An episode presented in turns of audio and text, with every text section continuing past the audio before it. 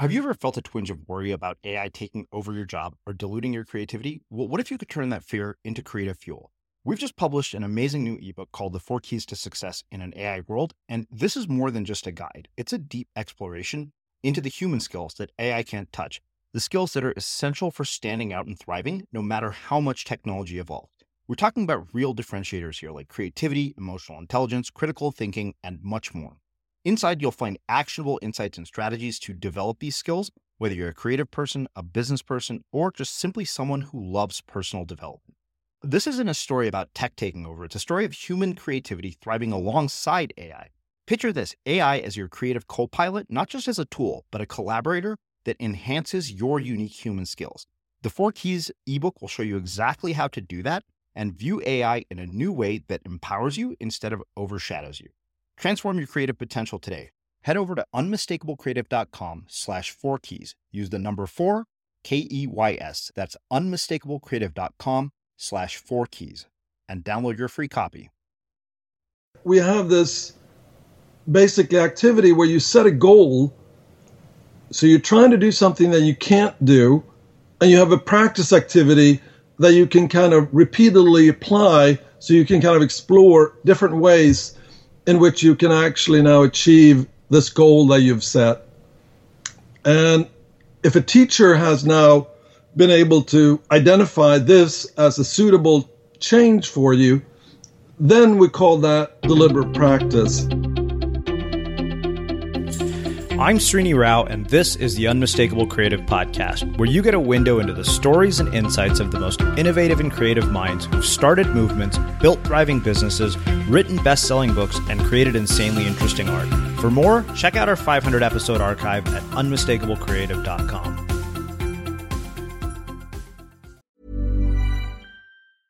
Hey, I'm Ryan Reynolds. At Mint Mobile, we like to do the opposite of what Big Wireless does. They charge you a lot we charge you a little. So naturally, when they announced they'd be raising their prices due to inflation, we decided to deflate our prices due to not hating you.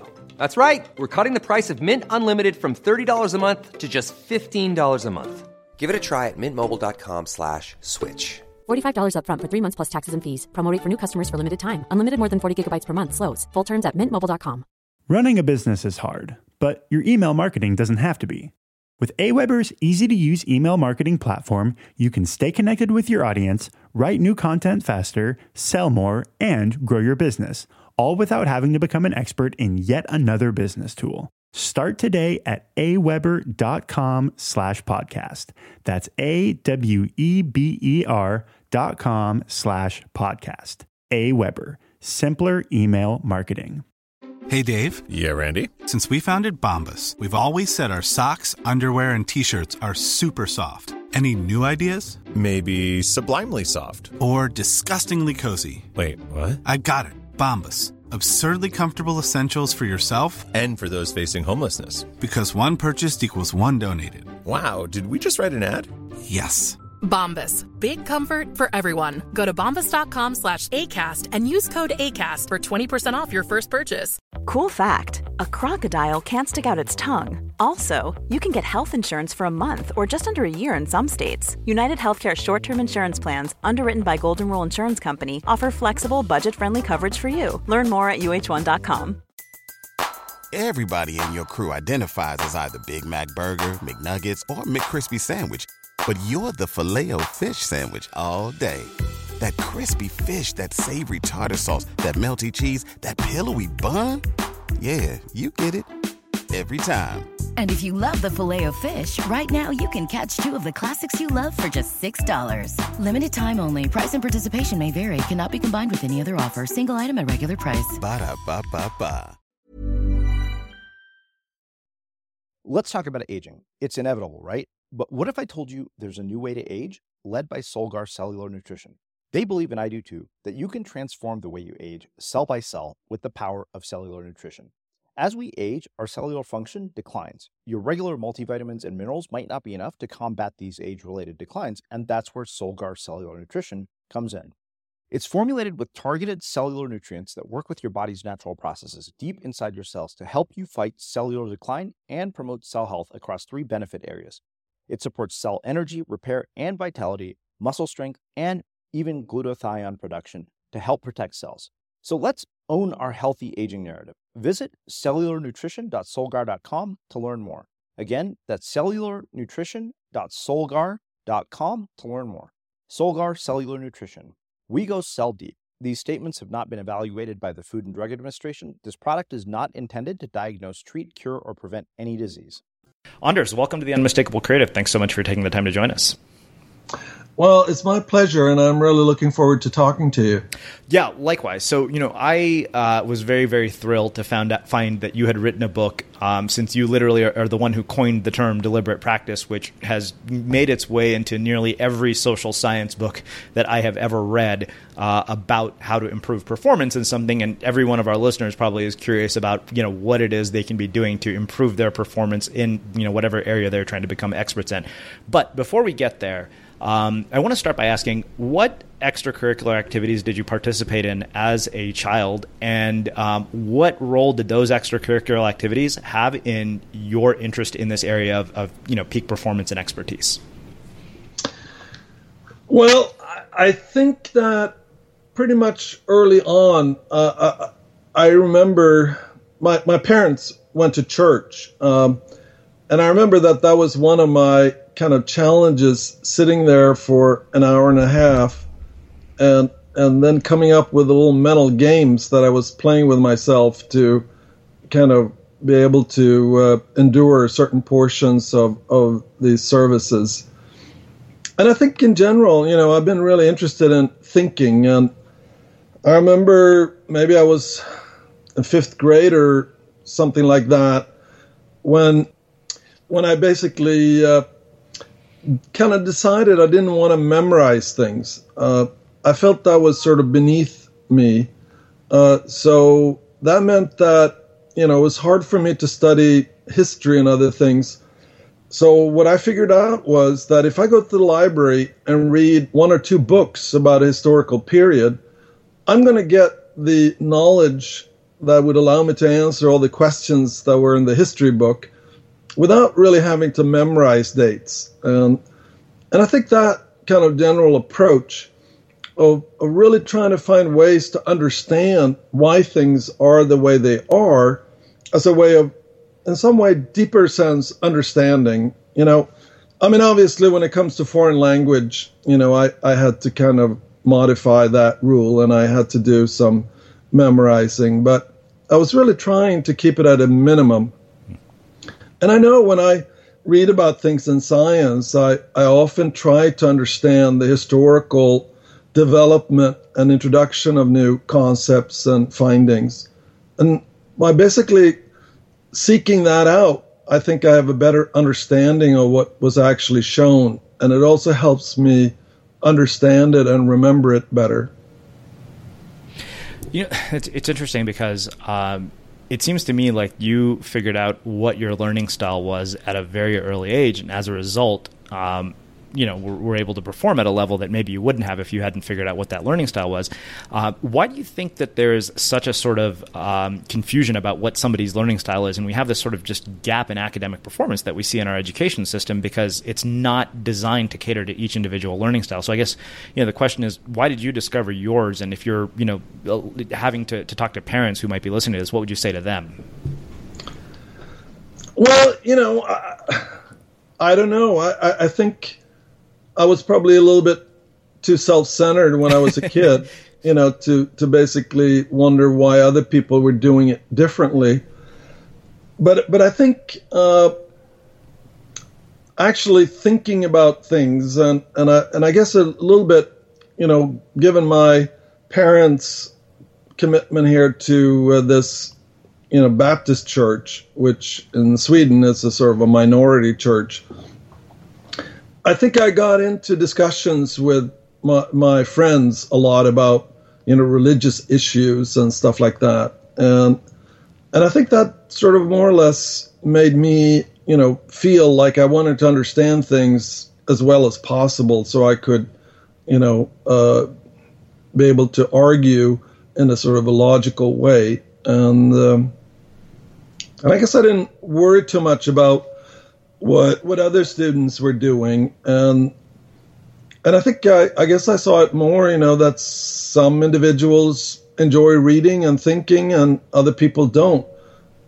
But I'm not, and I think even today, I'm not sure that it's so much a matter of that they couldn't do it uh, as they didn't do it, and that once you start on a path, it's going to make uh, a lot of things much easier for you than if you basically have not done all this preliminary work that's necessary for you to understand things. Mm-hmm.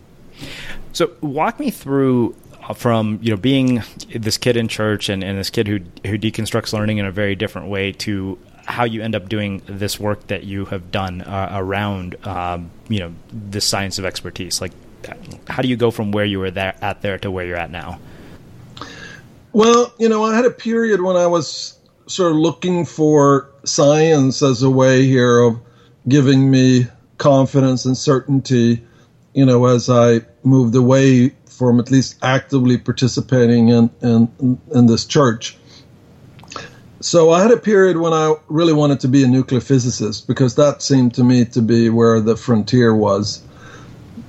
And as I basically went through high school, I think I started becoming much more interested in, in psychology and, and basically uh, that perspective of really trying to understand thinking rather than, and, and also I, I think as things developed, it became clear and clear to me that, you know, that was a sort of a restricted research domain. And I guess I didn't see uh, as clearly the implications here of understanding nuclear physics better, what that actually would, you know, imply for how I and other people would lead their lives.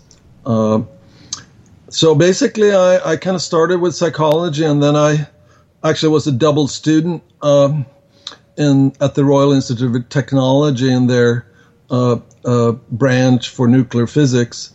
And then I was also in parallel taking courses at the university in psychology. And after a couple of years of doing that, I sort of switched over 100% to psychology, and and I guess that's pretty much where I've been doing research now and thinking uh, for the last, you know, close to 50 years.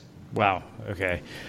Do do you remember the earliest sort of um, inkling that this was going to be your area of research, like that you were going to study how people become expert performers? I mean, because that's really kind of what you're known for, right? I mean, more or less, I, I to me, the word deliberate practice and the name Anders Ericsson are synonymous at this point.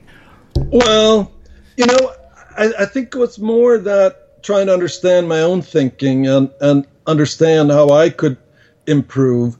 Uh, so basically, in the my dissertation was essentially on how to solve a relatively childlike problem, a puzzle, and having adults do that and then look at the individual differences in their thinking and how knowing more about the, what they were really thinking, because I kind of introduced, not I, uh, in Sweden anyway, maybe I introduced that method of having people think out loud while they were solving problems, you know, basically using a method uh, pretty much developed by Newell and Simon uh, in the United States.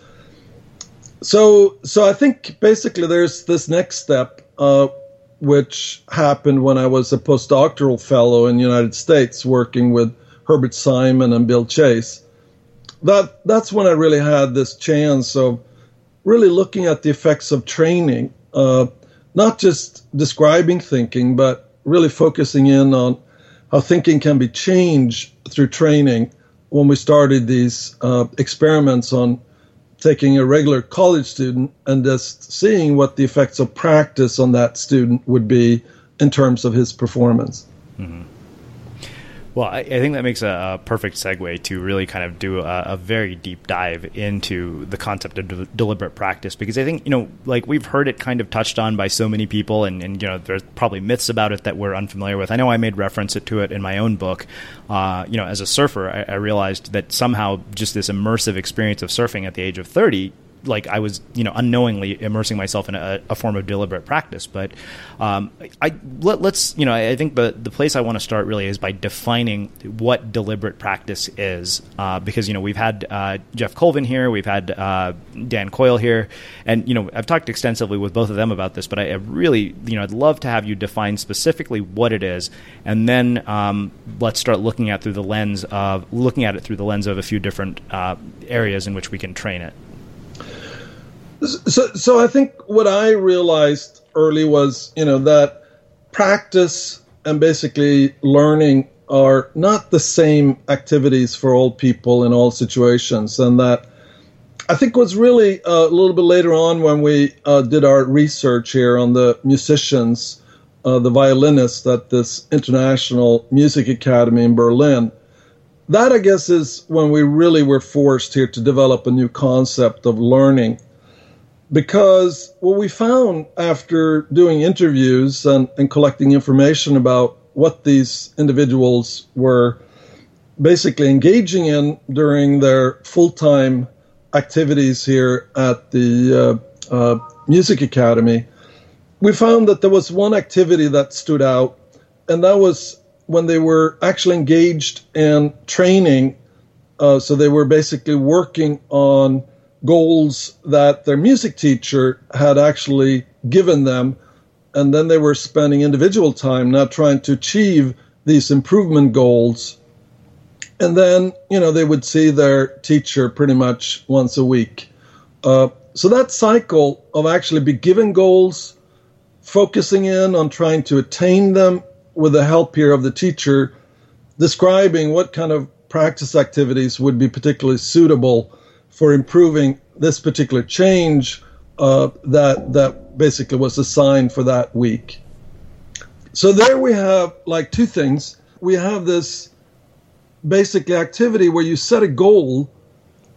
So you're trying to do something that you can't do, and you have a practice activity that you can kind of repeatedly apply so you can kind of explore different ways in which you can actually now achieve this goal that you've set.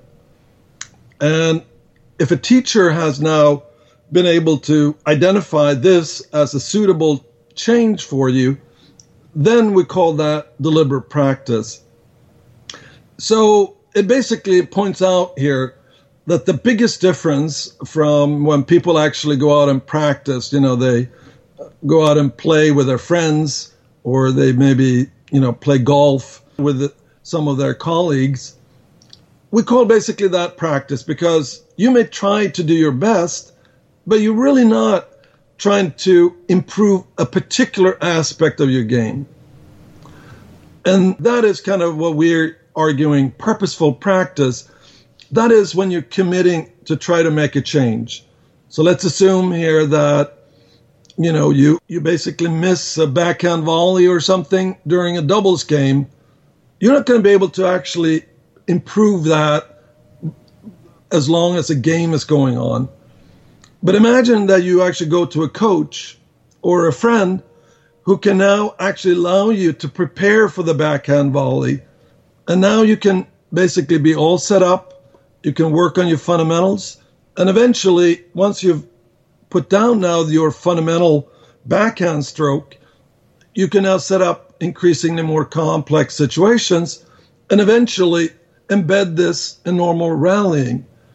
And the argument is that, you know, one or two hours of that type of training on your backhand is going to change the backhand so much more than maybe several years or even decades of just playing with your friends. Hmm. Okay. Um, this raises numerous questions, and I, I, think for me, it kind of makes me want to go back to sort of early developmental years of kids because I, you know I asked Dan Coyle about this, and I said, you know, Dan, when I when I read books like this, uh, when I hear about these kinds of things, I, I, can't help but think, wow, what a wasted sort of youth I had, you know, screwing around doing nothing. I mean, I played the tuba for 13 years, and you know, I probably got a lot of ideas about practice from that, but Dan said something really interesting to me that uh, I'm very curious to hear your perspective. He said, "Yeah, he said, you know, that's that's immediately, you know, most people read Outliers and they think, okay, I got to go get my kid ready and, and put him into whatever it is for 10,000 hours so he can become, you know, an outlier." And he said, you know, often if you look at sort of top performers across multiple fields, they've been exposed to a wide variety of things um, throughout their life before they found this thing. So I, I'm just curious, you know, like what role does um, what role does intrinsic motivation uh, to accomplish these kinds of things play in all of this? And uh, what, what, I mean, what is your thought on, on, Dan's comment about you know parents who immediately think, and, and my thought on, oh, you know, I wish I had figured out what I could have put ten thousand hours into the moment I was in high school. Well, I, my sense is that once you look at people who are exceptionally successful, it becomes very clear, you know, that one of the key things is finding a way here where you're really engaged and in control of your learning process. And I think there is a fair amount of evidence showing that a lot of music prodigies never succeed as adult musicians. And the argument is that many of their parents kind of pushed them and more or less coddled them into more or less doing things which allowed them now to reach a technical proficiency but they didn't help them develop that independence uh, that basically is required now to really provide a musical interpretation and, and actually doing something that adults and, and other individuals would really feel is a creative, you know, music uh, performance that will move them. So my argument is that the best thing is actually working backwards. So if you know what it is that basically characterizes people who make an extreme contribution and then actually see at what are the representations and the knowledge and skills that they acquired and at which point were you actually providing them with enough sort of mental representations that they could take over a lot of the learning by themselves? Because i think that you know is that key phase where you know the parent is not going to be able to tell the kid, you know, how to become an exceptional music performer because you can't just duplicate somebody else. You really need to be able to find what is it that you uniquely can contribute that basically people then will, you know, appreciate and and and give you credit for. Mm-hmm. So I personally think it's fine you know, to introduce kids early on. And I think it's in some ways much better that parents try to find something that they and the child enjoy doing because then the parent can actually get the special time with the child and they can even if the child is seeing a teacher they will be engaged now in this activity but it's important here that the parent is really viewing the child as somebody who will gradually take over more and more control over the training. And that may involve deciding that they want to do something else. But my sense is that having had that experience of reaching that individual control is going to be really useful and helpful when you decide to do something else. I think you've learned a lot about what you can actually improve and what it takes to be effective uh, uh, when you're engaging in practice that at least as a method generalizes to other domains Interesting. Okay, so uh, you know, I this you know, I, I can't help but um, ask you a question about the way we educate people.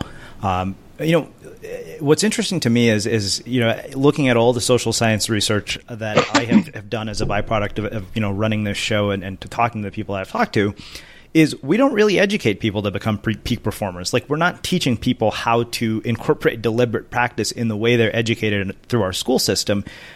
And yet what we see as a byproduct is outliers. So I'm just curious why is it that this isn't the standard way of doing things in education or in any form of training because you know like you look at the corporate world i remember Geoff Colvin's book opens with the fact that this is not how you're trained to work. He said in fact most working environments are set up not to turn turn people into expert performers.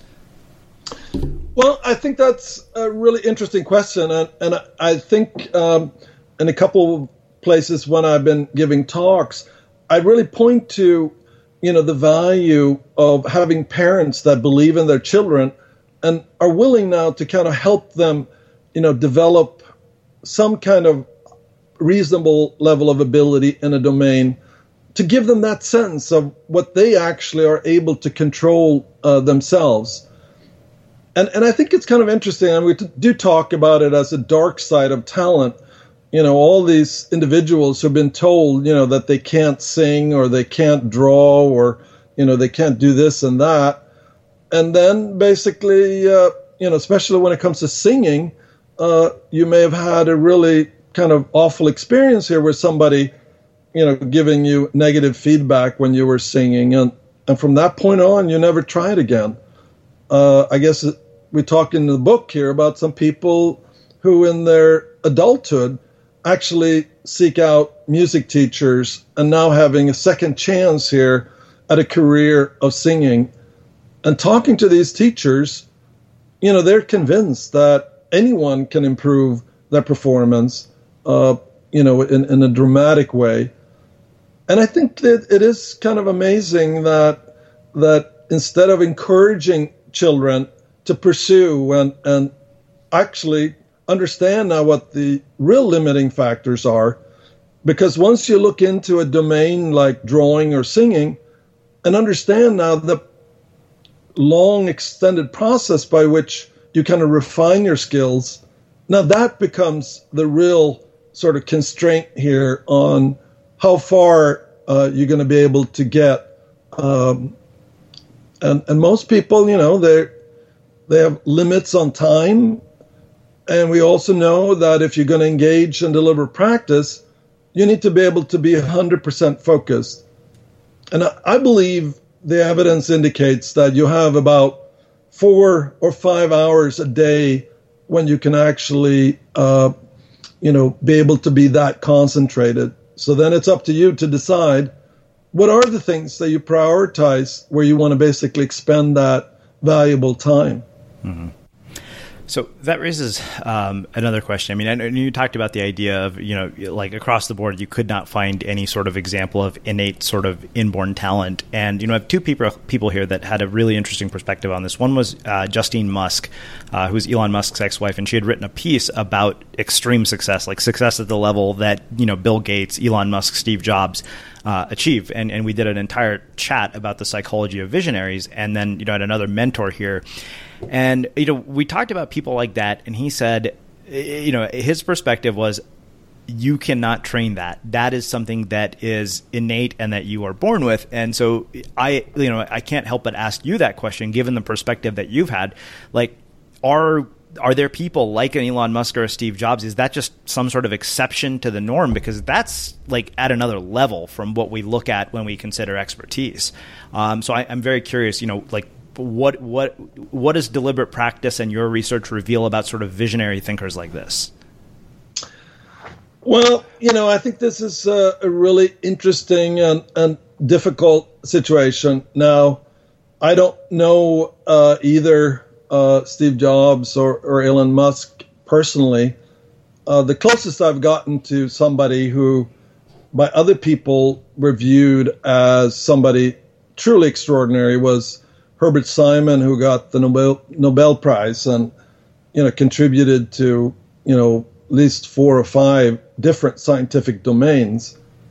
Now, when I talked to him, he pretty much said, you know, that he had one major idea, and that idea was then kind of explored in all these uh, different academic domains. Uh, so that raises a question what is it that these individuals did that couldn't have been done by somebody else?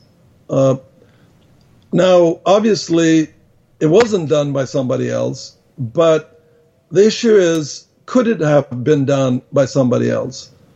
And when we look at, you know, science and a lot of other domains, I think it becomes clear that it could have been done by somebody else, but it wasn't. And so that makes the question a little bit different. And and I, from the little I know about Steve Jobs, it seems like, you know, he was prioritizing activities and time in a way that is quite different from the vast majority of people. So rather than, you know, arguing that there has to be something innately different, my question would be can we identify more specifically what that difference was and why other people could not have basically done the kinds of things that they did? Uh, I mean, if, if we basically think here that, you know, you have certain kinds of opportunities and some people, depending on earlier choices, are at the right place at the right time with the right kind of skills, and then are now given sort of a new path uh, that basically very few people were on parallel paths. So it's quite different from sports, you know, where everyone is doing the same task, and basically we can now compare the performance uh, between the different people competing in the same event. Hmm. Okay, so one other question about this um, is age, uh, and so two questions come from this. Sort of, what is the impact of deliberate practice on the brain? Like, what has your research revealed about that? And then, what is the impact of our age in the ability uh, or on the ability to improve at a particular craft as we practice it. Say hello to a new era of mental health care. Cerebral is here to help you achieve your mental wellness goals with professional therapy and medication management support. 100% online. You'll experience the all new Cerebral Way, an innovative approach to mental wellness designed around you. You'll get a personalized treatment plan from a therapist, prescriber, or both in a safe and judgment free space. Your cerebral therapist or prescriber will outline a customized plan with clear milestones along the way so you can get to feeling your best. With Cerebral, you're not alone in your mental health journey. We're here to empower you to live a fulfilling life. So take that first step towards a brighter future and sign up today at cerebral.com slash podcast and use code ACasts to get 15% off your first month. Offer only valid on monthly plans. Other exclusions may apply. Offer ends July 31st, 2024. See site for details. Running a business is hard, but your email marketing doesn't have to be. With Aweber's easy to use email marketing platform, you can stay connected with your audience, write new content faster, sell more, and grow your business – all without having to become an expert in yet another business tool. Start today at aweber.com slash podcast. That's A-W-E-B-E-R dot com slash podcast. Aweber, simpler email marketing.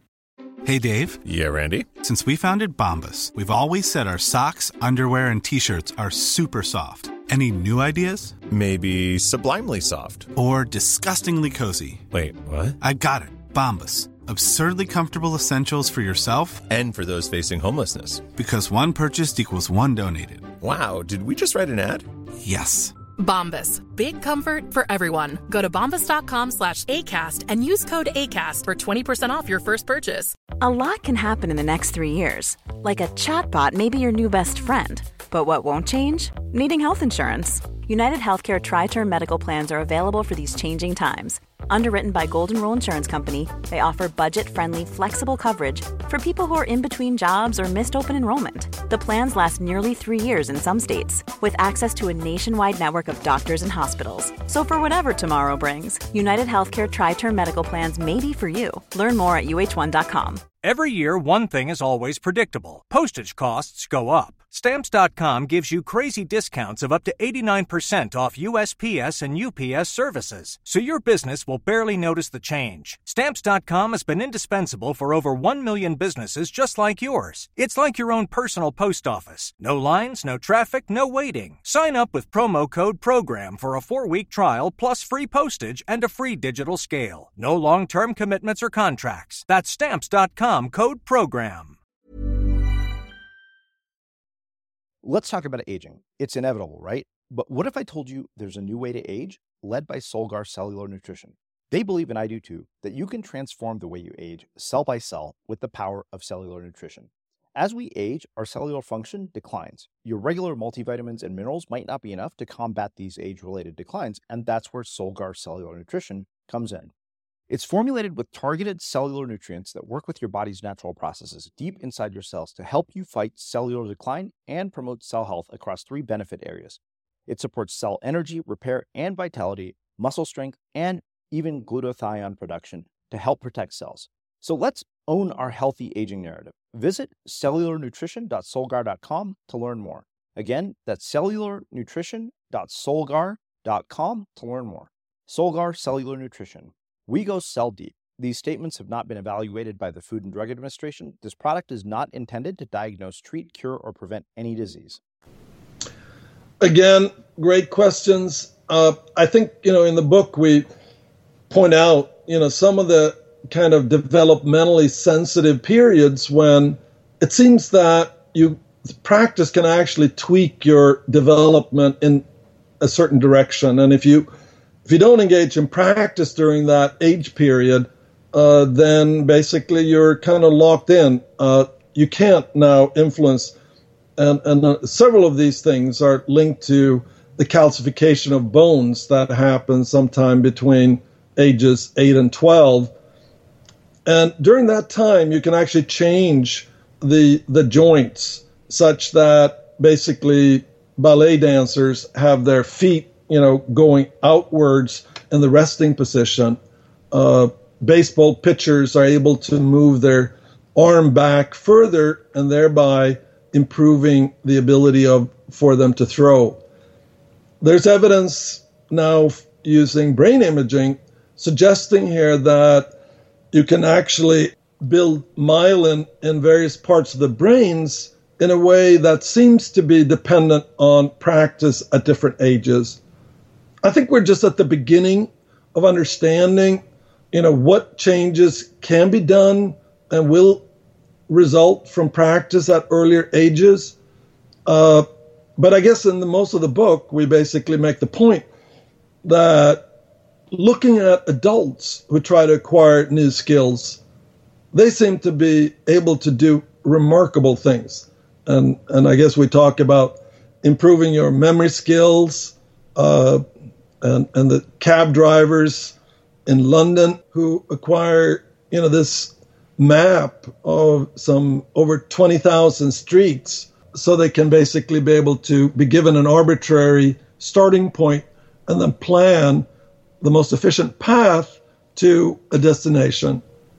My belief is that obviously at some age point, uh, you basically are going to have restrictions, but what is remarkable to me from our research is that if you maintain practice, uh, we showed that by looking at pianists, you can actually preserve uh, basically this superior performance in the domain where you really care about.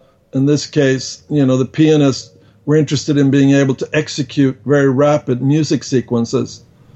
But again, I think it's sort of surprising if people don't really if they assume that it's not possible to sustain your performance as kind of an uh, you know when you get in your 50s and 60s well then we're never going to see it because our argument is that given that practice is not something that people enjoy for its own sake it's something that you do in order to earn kind of a higher level of performance people are not going to engage in it unless they have that uh, you know, they're convinced that this type of practice is going to make a difference.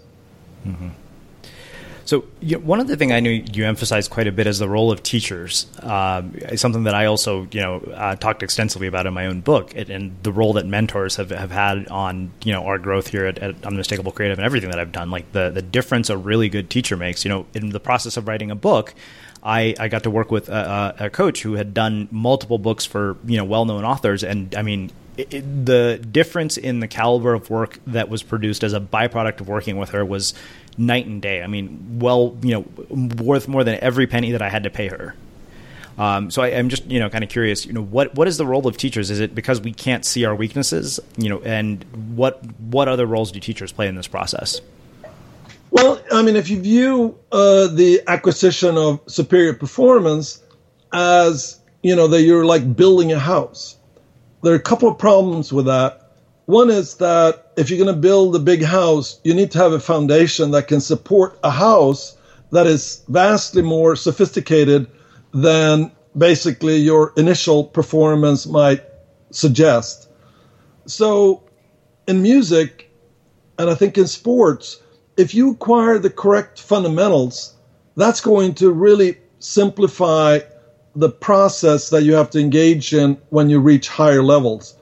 And that's impossible, I think, for an adolescent or a child to really anticipate what is it that they need to basically have as foundations to be able to reach now the very higher levels that they're going to acquire in 10, 15 years. And I also, I think, when it comes to decisions here about what is it that you're going to be correcting and how are you going to correct it, if you have a teacher who has worked with people reaching the highest level of performance, maybe even by themselves, they will have a much better understanding of what are the appropriate sequencing of your training activities that ultimately will, you know, give you uh, get you to the place uh, where you want to go. Hmm. Okay, so I, want to take this and dissect it through a few practical lenses uh, for my own selfish reasons. Uh, first, um, as a writer uh, who spends you know almost every day writing, um, I'd like to talk about you know how I could take the concept of, of, practice and improve on it, like beyond what I do as you know, which is my daily practice of writing a thousand words a day. Um, you know, where where can I tweak this and tweak my entire process for significant improvement? Um, and then I want to look at it through the lens of interviews and what we do here on the podcast. Like, how could I incorporate deliberate practice into that? And then, of course, I'm going to ask you about surfing because I'm a surfer and I want to become a better surfer. So let's start with the writing process. Well, you know, I think that is very interesting. And, and in some ways, uh, my belief is that that by specializing, so deciding uh, what type of writing products you want to do, uh, I think is a very kind of important. And it, it's not like you have to be just one thing, but I think, and, and that's actually one of the advice that I got as a scientist when I came to Carnegie Mellon as a postdoctoral fellow. Uh, Bill Chase told me that you need, if you're going to be successful, you need to basically find a way that people would think of you as an expert that they can describe with, say, one sentence. And, and I think my initial description was, you know, that I had worked on this book with Herb Simon on basically having people think out loud. So that was kind of one thing that I tried to become the world's most informed person about. And and then I guess I did the work with Bill Chase here on training memory. Uh, so that would be now a second piece where I also tried to read up and become a real expert on.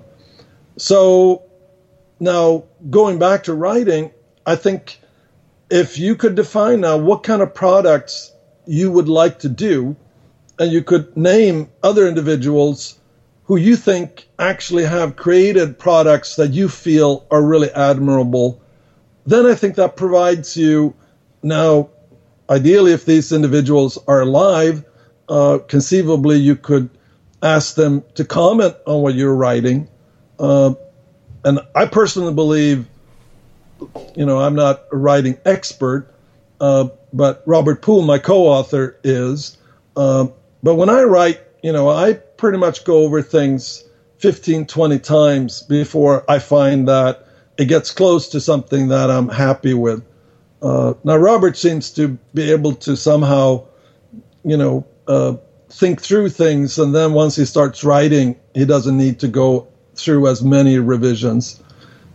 But but anyway, I think that is the closest that I know to kind of identify your goals, and then, you know, analyze and and and maybe even approach people who produce these products uh, that would actually help you now to see and understand how you can master the techniques that these other individuals, uh, you know, so successfully had implemented.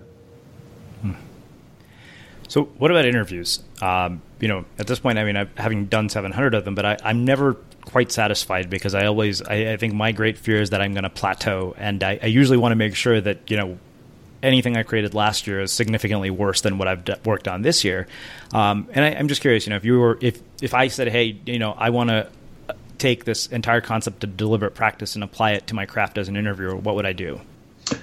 So, so then I think I'm going to have to ask you a question. Sure. So, what would you be the basically the ultimate feedback that you could get uh, that, in some sense, would define now basically either that you just improved from one year to the next, but ideally also more specifically, what is it that you were doing better this last year from previous years? And is there something that about your interviews where you can identify things that are better than other portions?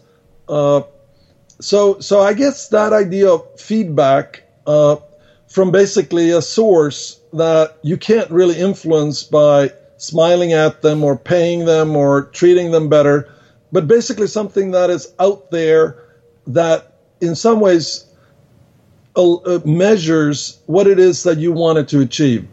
Okay.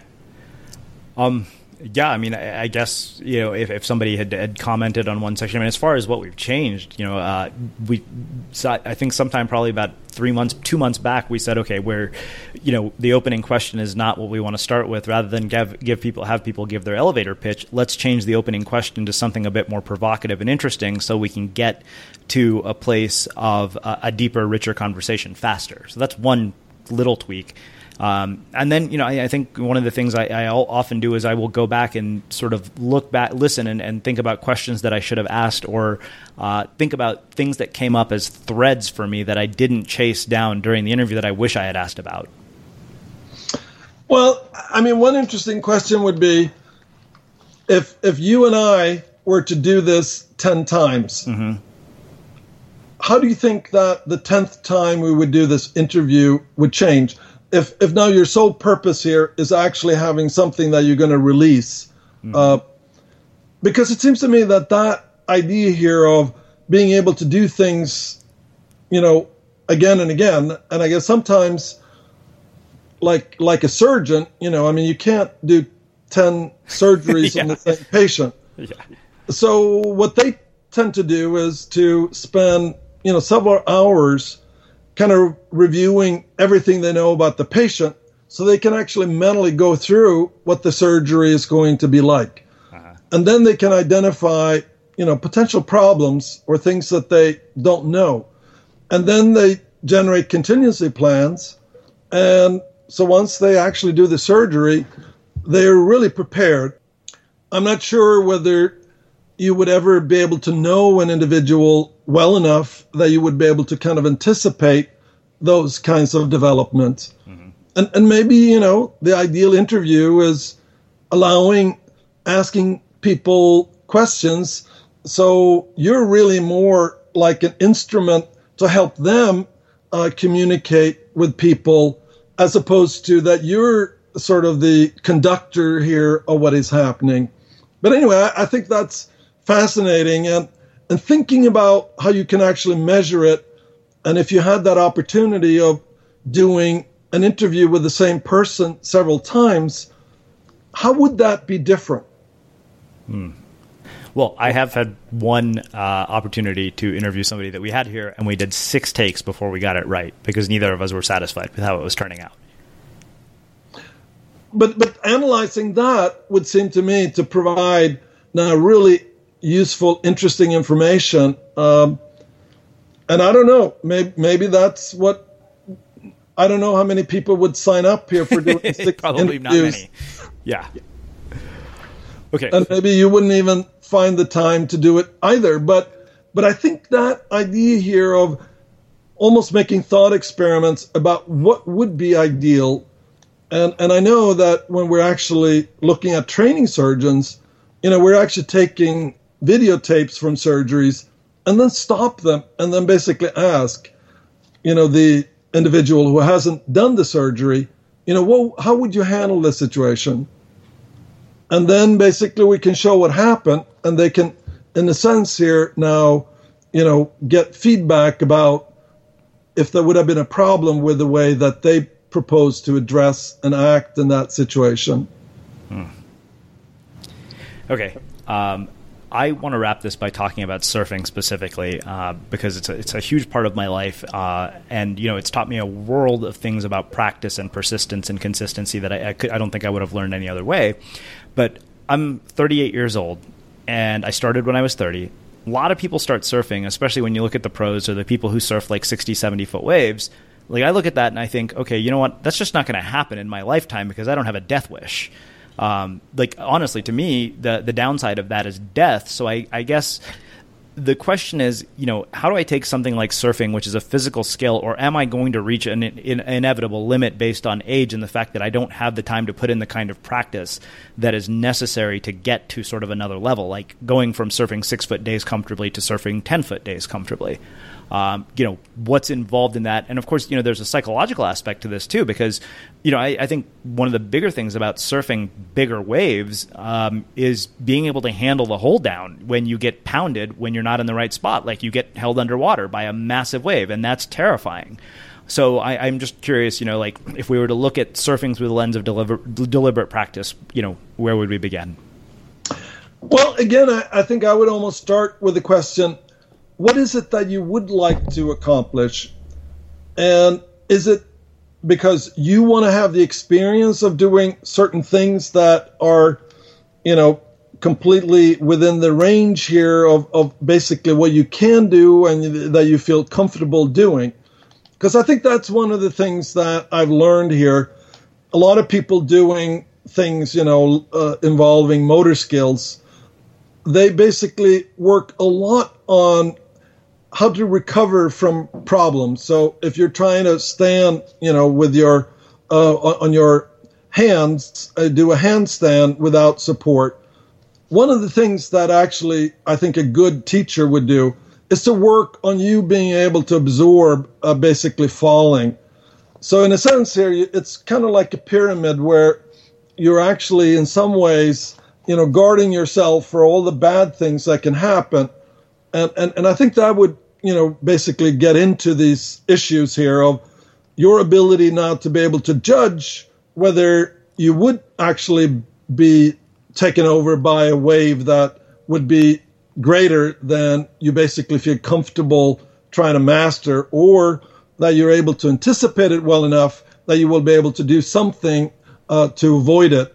Uh, now, now I don't really know that much about surfing, so it's it's obviously going to be quite general here what I can say. Sure. But I, I think what if I were you, I think I would be more interested in the experience that you can actually generate by creating now the kind of ideal environments in which you can actually have that sense of stretching yourself a little bit, but not so much that you will break. Right. And and I think that is something that we see in a lot of domain. People actually trying so hard to improve that they will actually break or they will train when they don't have full concentration, which will lead them now to basically have some accident or injury that may actually change the trajectory of their careers. So thinking of it in those terms, I think actually helps people finding that sweet spot where they are able now to discover new things, but they do it in a way where they uh, are really well protected against any dangers. Hmm. All right, so two final questions for you. Um, you know, I, I, remember you talked. I, I think you dedicated qu- uh, quite a big section of the book to this whole ten thousand hour idea, right? Because you know Malcolm popularized it with Outliers, and of course, it's been quoted in book after book. And I'm sure I mentioned it in my book, only to to have read your book and thought, shit, too late to revise that now. Uh, so, uh, I, you know, I, think I'd, I'd, love for you to kind of demystify that for us because it, you know, it seems to be that everybody. I mean, and it makes a very nice sort of catchy thing. Ten thousand hours. yeah, and and I think you know the first point is that there's nothing magical about ten thousand hours, uh, at least as far as I'm concerned. There's no magical transition once you pass that limit. Now, what I do think that you know, the fact that it takes thousands of hours for any individual even under the optimal practice circumstances, whether they are the most talented or not, to actually reach the world class international level. That I think is very helpful. And once we talk about what are these physiological changes that are really going through and that are necessary for somebody to become a long distance endurance runner, then I think it helps people see that if they are aiming now for a very high level and they have the right kind of teacher that can actually guide them, there's no shortcut. There's basically a long process. Now, when I estimated the number of hours that somebody would need to spend to win an international piano competition, I think I came up with estimates of 20, 25,000 hours of basically solitary practice. But I think the, the most important thing is that it's not the engagement, it's not the number of hours that you put in. So driving for 10,000 hours doesn't make you, you know, an exceptional driver. Walking for 10,000 hours doesn't make you, you know, competitive in walking. It's basically has to be the time that you spend in purposeful or in deliberate practice where you're really intentionally trying to change something, where you actually pick out that time of the day when you can give 100% effort and find a training activity that you can repeat and gradually refine. So, you know, like with most things that are popular, this idea that if you just stick in stick to something long enough, you will become an expert. That's a popular idea, but unfortunately there's really no evidence for it. All right, so I have one last question, which is how we finish all our interviews at the Unmistakable Creative. What do you think it is that makes somebody or something unmistakable?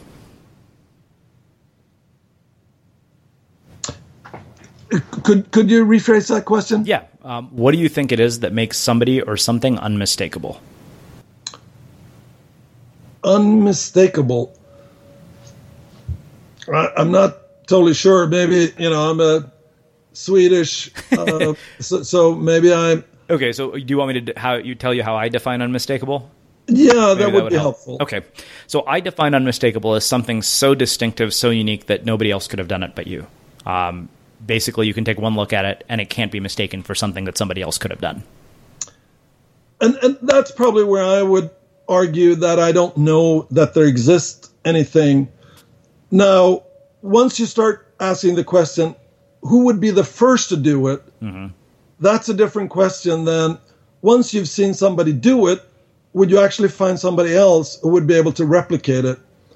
And and I guess when I've looked at these, uh, even when it comes to you know faking paintings and playing music that people thought only a given person could do, or as we see with sports records that are now you know kind of broken the fact that somebody did it first is quite different from the fact that nobody with the appropriate training would be able to do it again once they know what the uh, basically achievement was.